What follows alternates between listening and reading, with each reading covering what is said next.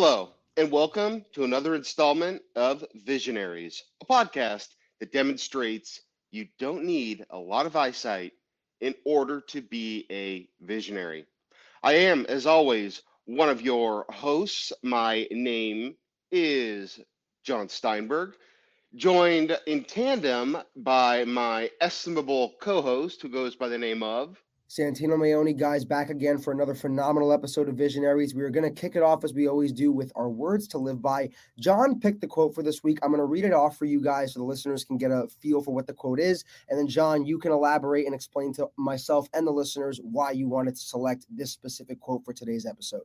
So, here's the quote Nobody sees a flower really. It is so small that it takes time. We haven't time, and to see takes time, like to have a friend takes time and that is by Georgia. I believe her uh, last name O'Keeffe. Is that correct?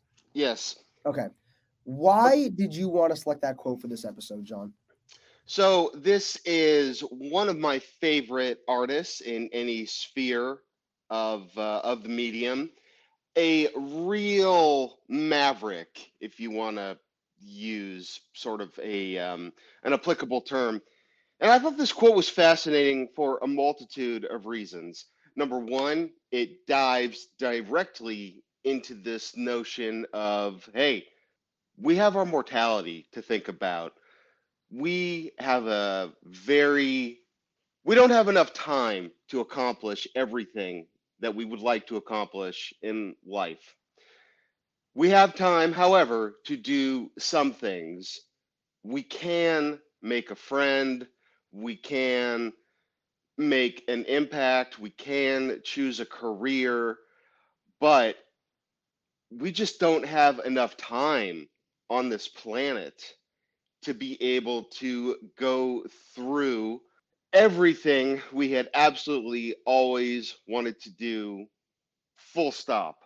We just don't have enough time. Every single aspect of time or of life chips away at that minimal amount of time that we all have, and we all are unsure about when it's going to come to an end. So by comparing it to a flower, like, okay, well, a flower has a shelf life. You know, a flower starts to wilt after a period, and then ultimately a flower dies. So, what are your flowers going to be? The things that you do devote that short amount of time which you have on this earth into. And be smart about those. Be selective about those.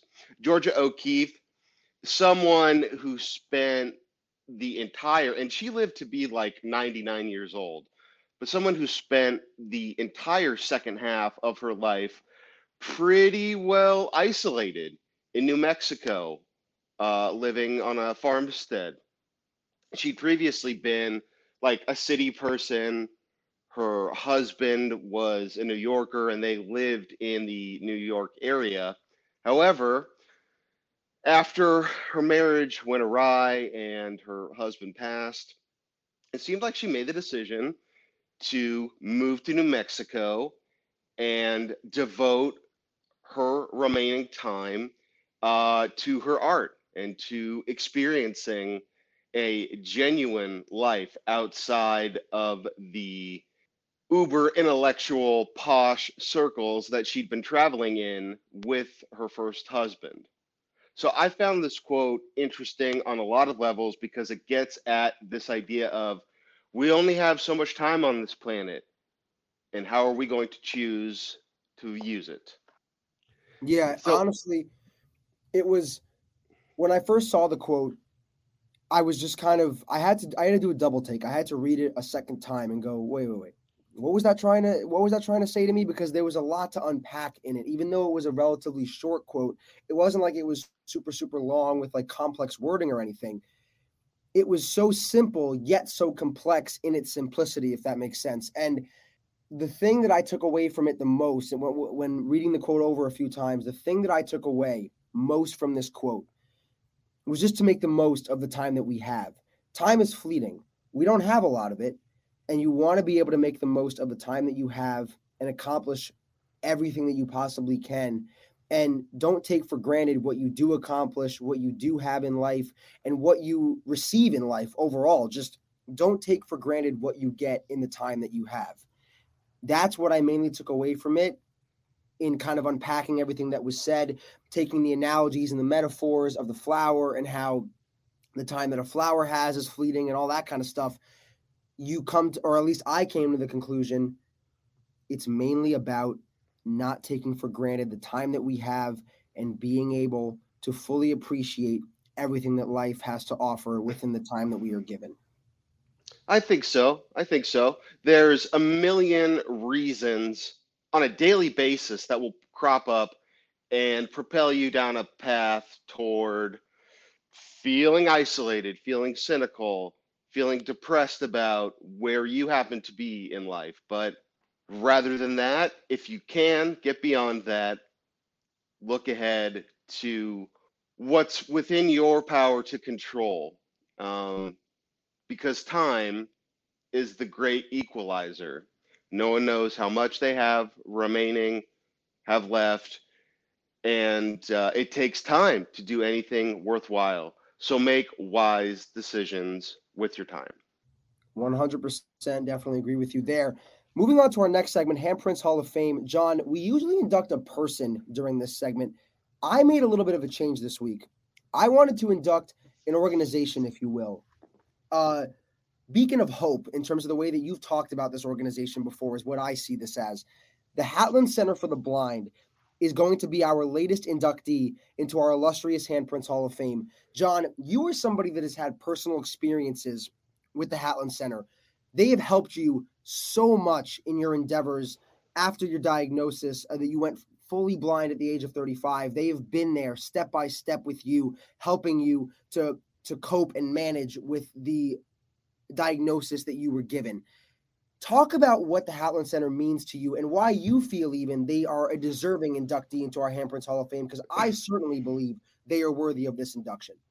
Well, when people hear the words government program, I think it turns a lot of them cynical into, oh, that sounds like a waste of government resources to just spend that on some bogus program that no one's going to you know be involved in and and how much are they really doing? But really when you do hear about social programs be they stuff like michelle obama's baby uh, the head start program any number of them the best possible ones are those that have the ability to change lives for real not just in the abstract. So again uh, as somebody who already had an undergraduate and a graduate degree coming into a place like the Hatlen Center, uh, where uh, it's an organization based in Northern California. The parent company is Wayfinder Family Services, and they are designed to provide students with visual impairments with the ability to lead a more independent life. So for me, as somebody who I've mentioned before, was so terrified and skillless that I couldn't take the bus from the campus at St. Mary's to the local BART station.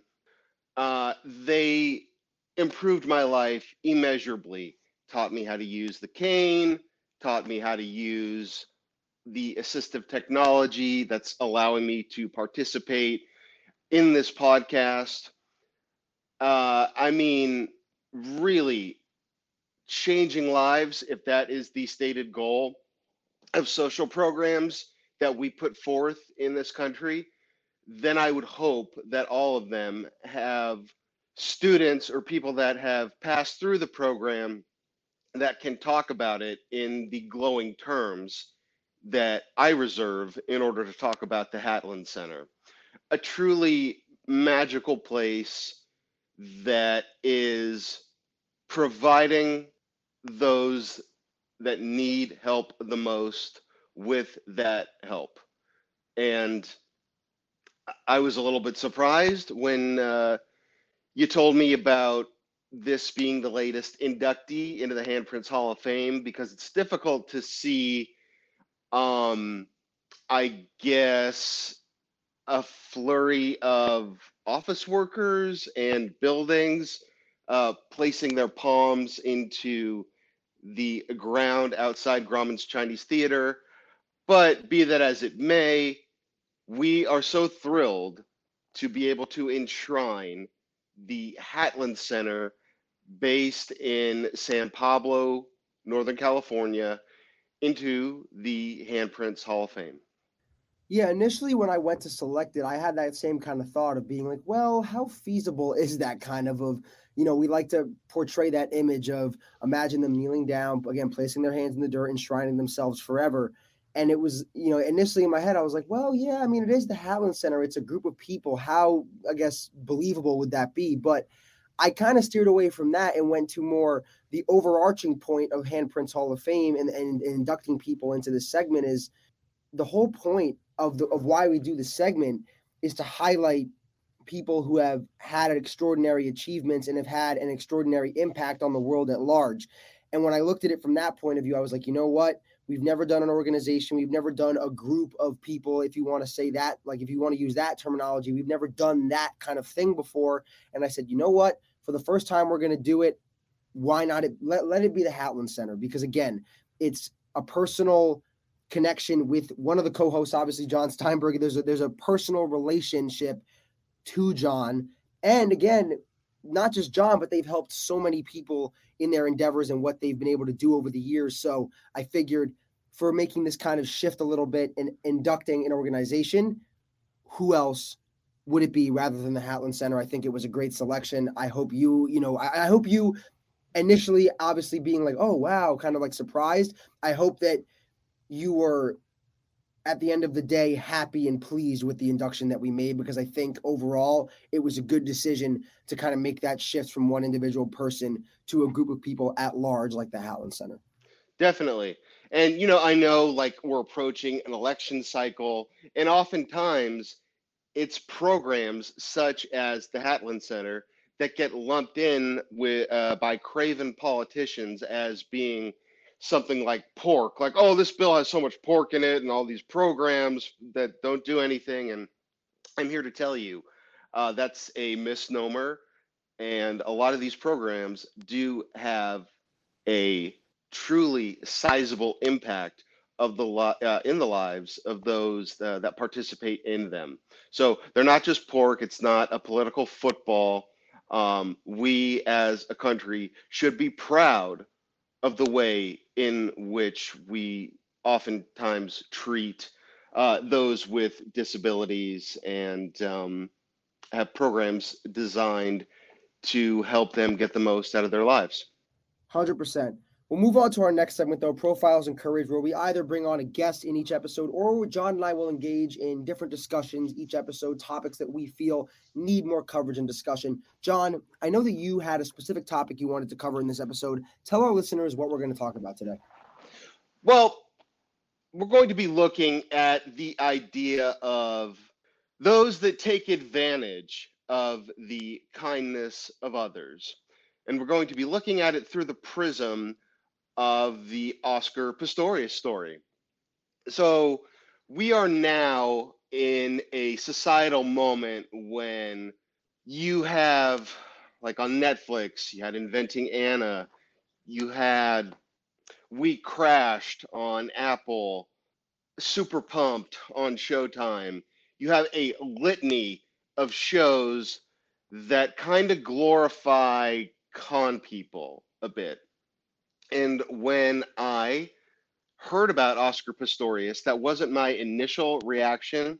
Oscar Pistorius, uh, for those that don't remember, is uh, the South African sprinter um, who uh, did not have the use of um, his lower extremities. So blades um, were attached, and um, he was known as the Blade Runner, uh, an Olympic sprinter. he wound up becoming one of the most famous Olympians of all time, definitely uh, in the social media era, along with people like Usain Bolt and uh, Michael Phelps. Oscar Pistorius was right there. He just had this truly inspiring story of, you know, a kid born without use of his legs who fought against everything and conquered all in order to become the best sprinter in the nation of South Africa. And then that translated onto the international stage. And he inspired a planet, planet Earth, with what he was able to do.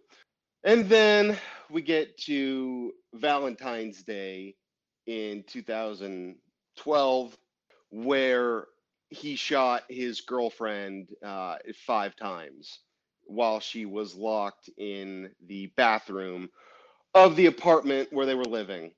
And it's it shocked a lot of people. And there was great reason for it to shock. This was the golden boy the one who brought the nation of south africa one mired in a terrible historic reputation, one of the most racist countries on the planet. We can thank them for decades of awful, awful practices like apartheid. And here we had an incredibly inspiring story that would wash all of that problematic behavior into the recesses of the past.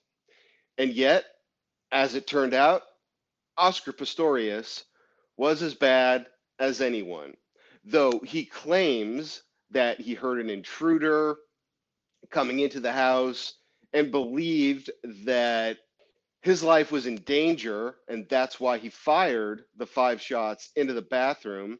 We then would later find out through a fairly well chronicled court case that Pistorius dealt with issues of substance abuse. He was a steroid user. He had a history of volatile, shall we say, relationships with his female partners.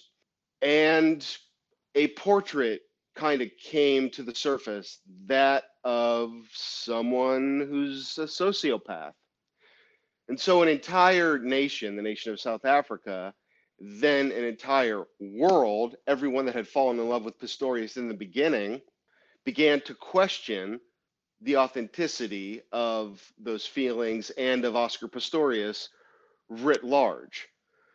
So, I wanted to address this because it's come up a lot in culture. Some of the examples I mentioned um, it's an era rife with con people or scammers. There's a great podcast on right now called Scamfluencers, uh, confidence men, grifters, people that use the kind nature of others to their advantage, that take advantage of people being nice to them and doing wanting to do things for them, wanting to do the right thing. And Oscar Pistorius is the worst example of this. But I also thought about there was the show The Act a couple years ago that came out on FX with uh, Patricia Arquette, chronicling the story of Gypsy Rose Blanchard and the murder of her mother, Dee Dee. And in that case, it was a young girl who wasn't really stricken with any ailment, but had a mother who was determined to perpetuate this scheme where she kept presenting her daughter as incredibly sick and incredibly sick and organizations stepped in to try to help the blanchards providing them with travel expenses with a house they were given a house by an organization and uh, all that turned out to be uh, a lie as well and I just want to get to this idea of look, people with disabilities are not without faults, of course. people with disabilities can still be sociopaths, scammers, selfish, and interested in only things that revolve around them. And uh, so, as I, I kind of lay out this case here for, hey, look, we want to treat the disabled community with the utmost respect, and we would like to do everything that we can, a la the Hatlen Center, to help them. We do have to recognize that there are people in the world that see those opportunities as ways to take advantage of the system. Yeah, and I think a big thing too that you brought up because we've talked about this on respect and representation in the media before about looking at certain movies and shows and just pieces of media in general that represent or that portray the disabled community as people that can do no wrong, people that have no flaws, no vices. Like I, I totally am blanking on the name. Or is it was it in the in the dark or uh, I, I forget Yes, in the dark. Uh huh. Yeah, with Murph with Murphy. Yeah. Yes, how we talked about the fact that she has a she smokes cigarettes. She is an alcoholic. Same thing in um, how am I? Oh, uh, uh, same thing in Scent of a Woman. Or Al Pacino's character, again, an alcoholic. These are not perfect people and they have flaws, vices, different little quirks, or, or, excuse me, quirks, like every other person in the world does. So, overall, the one thing I think we need to point out here is that it is completely, I don't want to say normal, but like this is almost a good example to show that, listen, the people in the disabled community are not perfect just because somebody has a disability whether it be they they you know they, they don't have legs they, they get their legs amputated deaf blindness whatever it may be these are not the perfect examples of what people are and they are not going to be the purest form of a human being and that's not a that's not a bad thing. It means they're human like like they're supposed to be if you know if that makes sense. So i don't think well yes what obviously what oscar pistorius did was not good in any sense of the word. It's a good example to show listen, just because they're disabled does not mean they don't have, I guess, I don't want to say things wrong with them, but that doesn't mean they don't have, again, I'm going to use the same kind of words, flaws or vices like any other human being does on this planet. That's the kind of point that I think this really does bring across. And, and like you said, in terms of being a scammer, being able to kind of like mess with people, being able to con people, that kind of thing. Just because the people are disabled doesn't mean that they they they won't do that or are not capable of doing that either. It doesn't mean they're the perfect person and they're, and, they're, and you know they're not going to be a devious, scheming person and they're not going to try to pull one over on you, pull a fast one, if you will. So I think that's where okay, it's a good example to show us and the listeners this this can happen with with somebody who is disabled. They're not perfect. Right. And when we study the Oscar Pistorius case, ultimately, at least the conclusion that I came to was the guy began to think that he was invincible. Yeah, he's in his mid 20s by the time he uh, wound up uh, killing his girlfriend.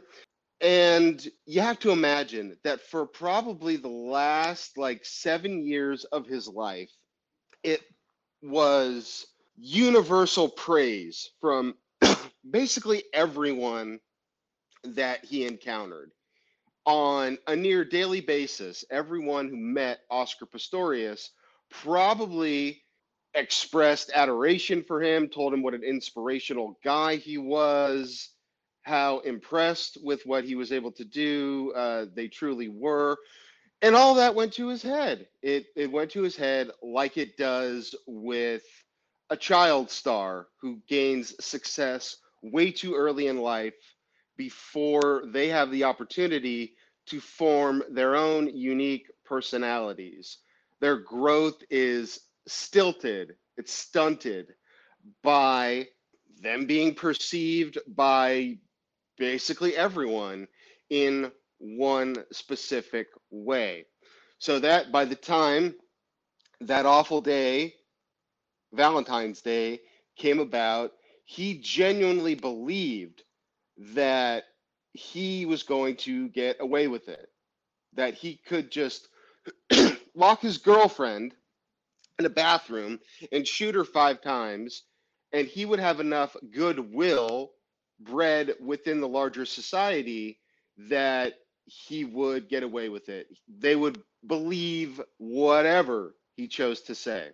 And so, yeah, I think what we're getting at here is these are disabled people are not cute, cuddly pandas.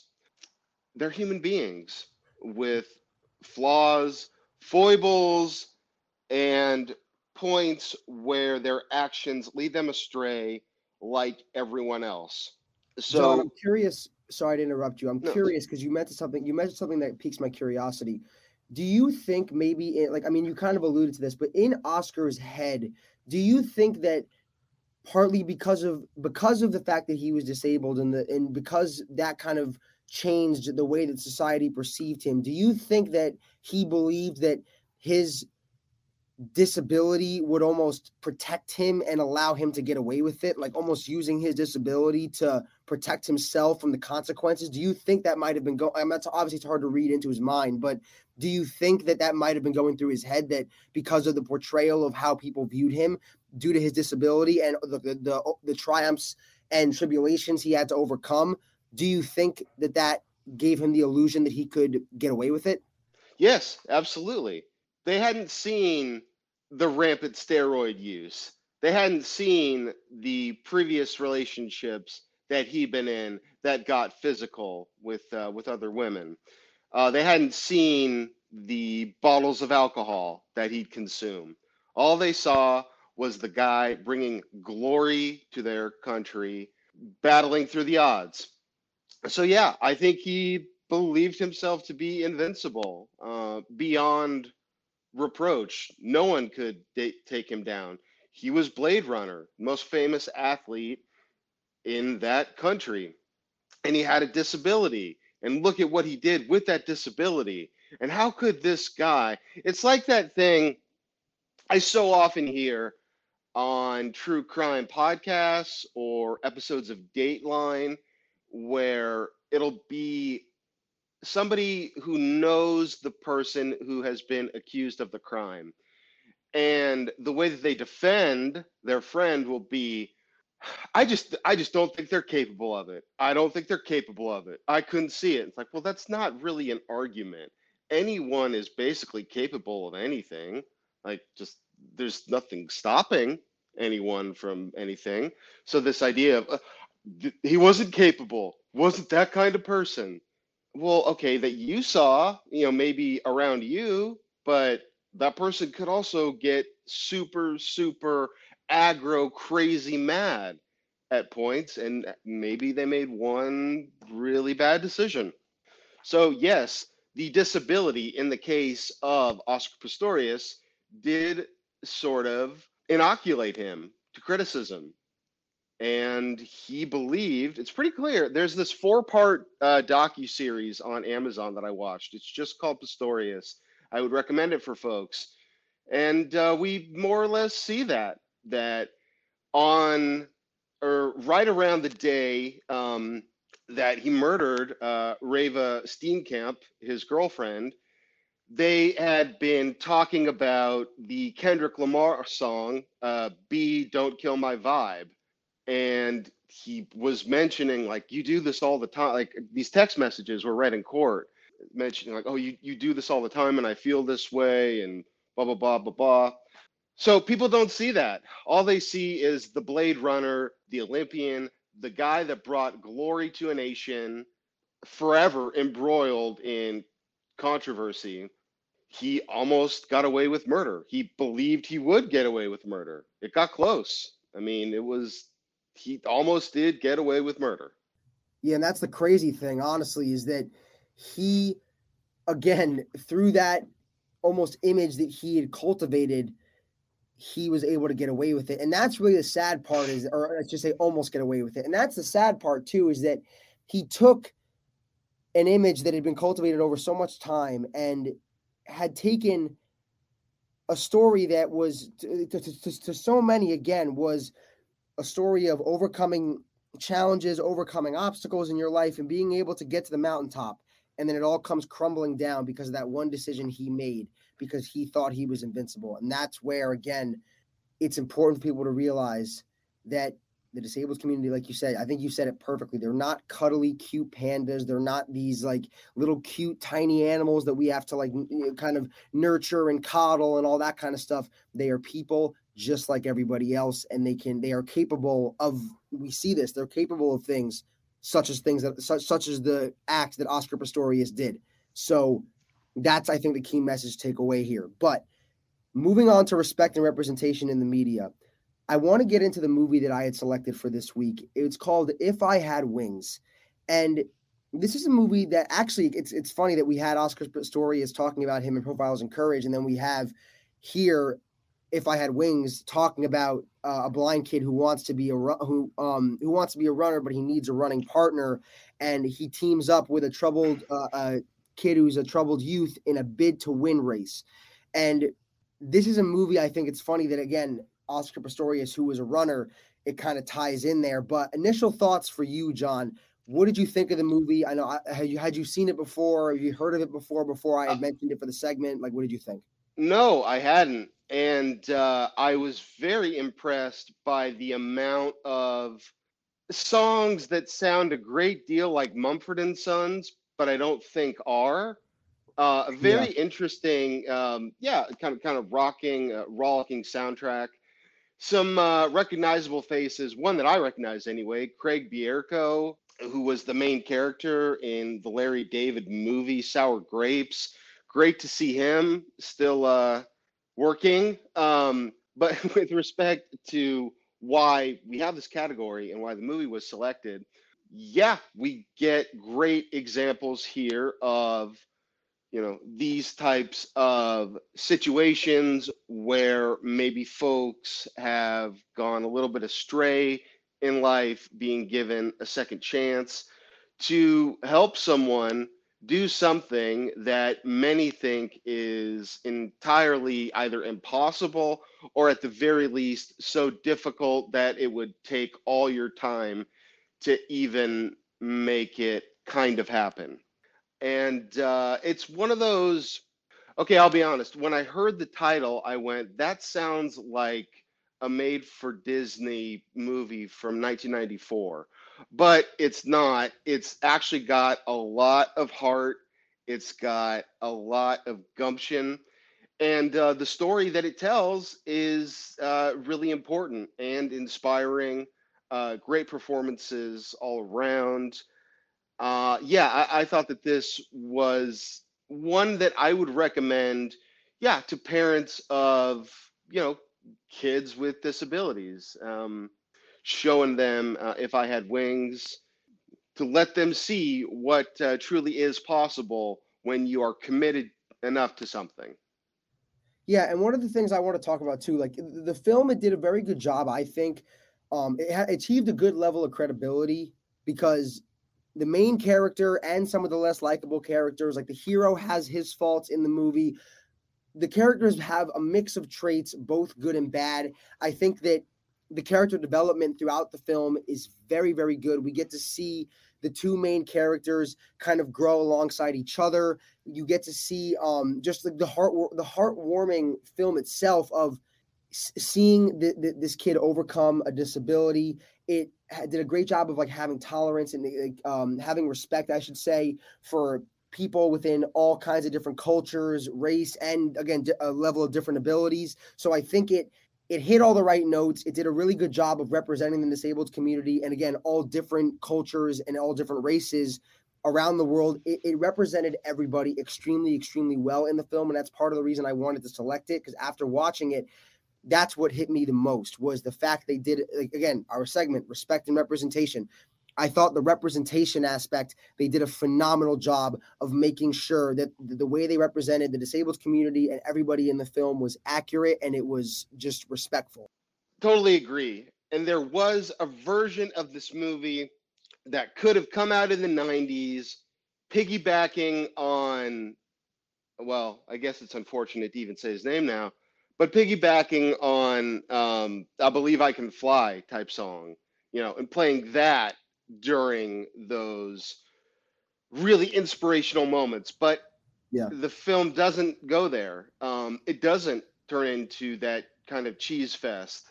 It is a really considered, thoughtful depiction of, yeah, someone who truly wants to be the best at what he does, which is the running, uh, in spite of the blindness and, um, you know, the kid from the uh, mm, wrong side of the tracks, if you will, uh, who comes in uh, to help. These stories do happen. Um, there's a tendency in popular culture, and I'm as guilty of it as anyone, to look for the kind of cynical, oh, j- jaded, we've seen this all before, let's be the most clever possible in our storytelling. There's a tendency to kind of seek those out, but we need movies like this. We do. We need movies like this to remind us that that's what we're going for here. Like movies are designed to captivate people. It's entertainment. It can delight, scare, frighten, terrify, but also it can compel imitative behavior, which might help you become a better version of yourself. So, in watching this, if this teenager isn't complaining about his eyesight, he merely wants to be the best runner that he can be, then um, I mean, why is anybody else complaining? Uh, so a a really great choice, Santino. One, yes, that I had not heard of. I was dubious when I saw the title, as I mentioned, but when I actually watched the film from end to end, I immediately said, you know, I'm I'm really glad that they make movies like this. This this is part of the reason why movies exist. Period. Hundred percent. And two, one uh, one thing I'll mention before we go on to our final segment of the show they did a really good job of not re- uh, reducing the disability aspect to just being a plot point, to just kind of furthering the plot of the movie along. They did a really good job of emphasizing it and making it you know be be a full story throughout the entire movie. It wasn't just kind of there and thrown in as like a joke or as again something to just further the plot along because it wasn't even just like there was one plot point. There were so many different angles throughout the movie. So i think overall again it just did a really good job of representing the disabled community and not making it into this kind of like, oh, we'll just throw it in here at certain points and just kind of make it this side thing that people kind of notice and they'll say, oh yeah, there, there was this part with the, you know, with this guy who had a, was a blind runner, whatever. They made it the focal point of the movie, which I really appreciated. However, yeah, what were you gonna say? No, no, no. I was gonna say, um, I was very impressed by the film and think that people should seek it out. I, I found it on, you know, Amazon Prime, but I, I definitely think that it is, uh, you know, a thumbs up, and people should check this one out if they can. Definitely agree agree with you there. Moving on to the final segment of our show today, though, we have connecting the dots as always. Jon, what are you going to tell our listeners about today? So we talked a bit about kind of con people. We talked. We spent a great deal of time in discussions around Oscar Pistorius Dee Dee Blanchard, Gypsy Rose Blanchard, people taking advantage of a situation for their own selfish means. And um, I have done this too. And uh, I don't feel great about it, but let me explain. So, in Los Angeles, there is this really wonderful uh, venue. It's called the Forum, the uh, Kia Forum. Used to be called the Great Western Forum famously uh, the home court of the Los Angeles Lakers during the Showtime era, and for the first like three seasons of uh, Kobe Bryant and Shaq together before they moved to Staples Center. So I went through a period. I went to four concerts in like six weeks at the Forum, and I had this quote unquote scheme where I would just get a ticket, like it could be the last ticket in section 1000 up in the mezzanine. And I would go with a friend to their guest services area and say, uh, I'd like to swap out this ticket for an ADA supported ticket. And for the first couple times, they didn't really know what to do. They didn't really kind of know what. it was clear that practices, um, internal practices, had not been labeled company policy. Like this is what we do always. Anytime there's an ADA request, we do this. For whatever reason, you know, they asked, okay, well, where would you like to sit? And I said, well, I, I can hear it close, you know, when I'm the closest, I can hear it the best, you know, because it's all about hearing. So they would literally put me like right kind of in the front. And I did this like four times within, you know, a six week period. And I felt terrible about it ultimately. It wasn't hurting anyone necessarily except for me, because I didn't deserve that. And I didn't deserve to put someone else in that position where just because they don't want to offend a disabled person or look bad, you know, by denying a uh, disabled person, I took advantage of a situation that I shouldn't have. Now, uh, a couple years later, it does seem like pretty widely that there is um, just un, uh, an industry standard for this type of stuff where uh, if you have a ticket to an event, then you can swap it out for an ADA ticket in that same section, and they'll put you, um, yeah, in kind of like uh, a handicapped area, not literally in the front of the whole venue. So this is me, you know, confessing that at times um, I have also been guilty of taking advantage of my disability. And yeah, by now I I feel terrible about it, and um, it's not something that I do anymore. But for a long time, I did think, hey, I'm the one that has the blindness. Like so what gives you know? And that's a really selfish self-centered way of thinking. What do i matter in the grand scheme of things? That's a concert venue with 15,000 other people. Why do i deserve special treatment just because of something i was born with? Now adequate you know seating so that you're comfortable and you're not getting trampled upon like that makes sense, and that's why that does now exist in the ADA sections. At for the last you know X amount of years, since I unfortunately uh, came up with that scheme, I just you know get a ticket and sit where that ticket says I'm seating. Uh, I'm sitting. So uh, even even I can sometimes be guilty of taking advantage of something uh, that I shouldn't be taking advantage of. And um, I know that I'm not the only one that does this.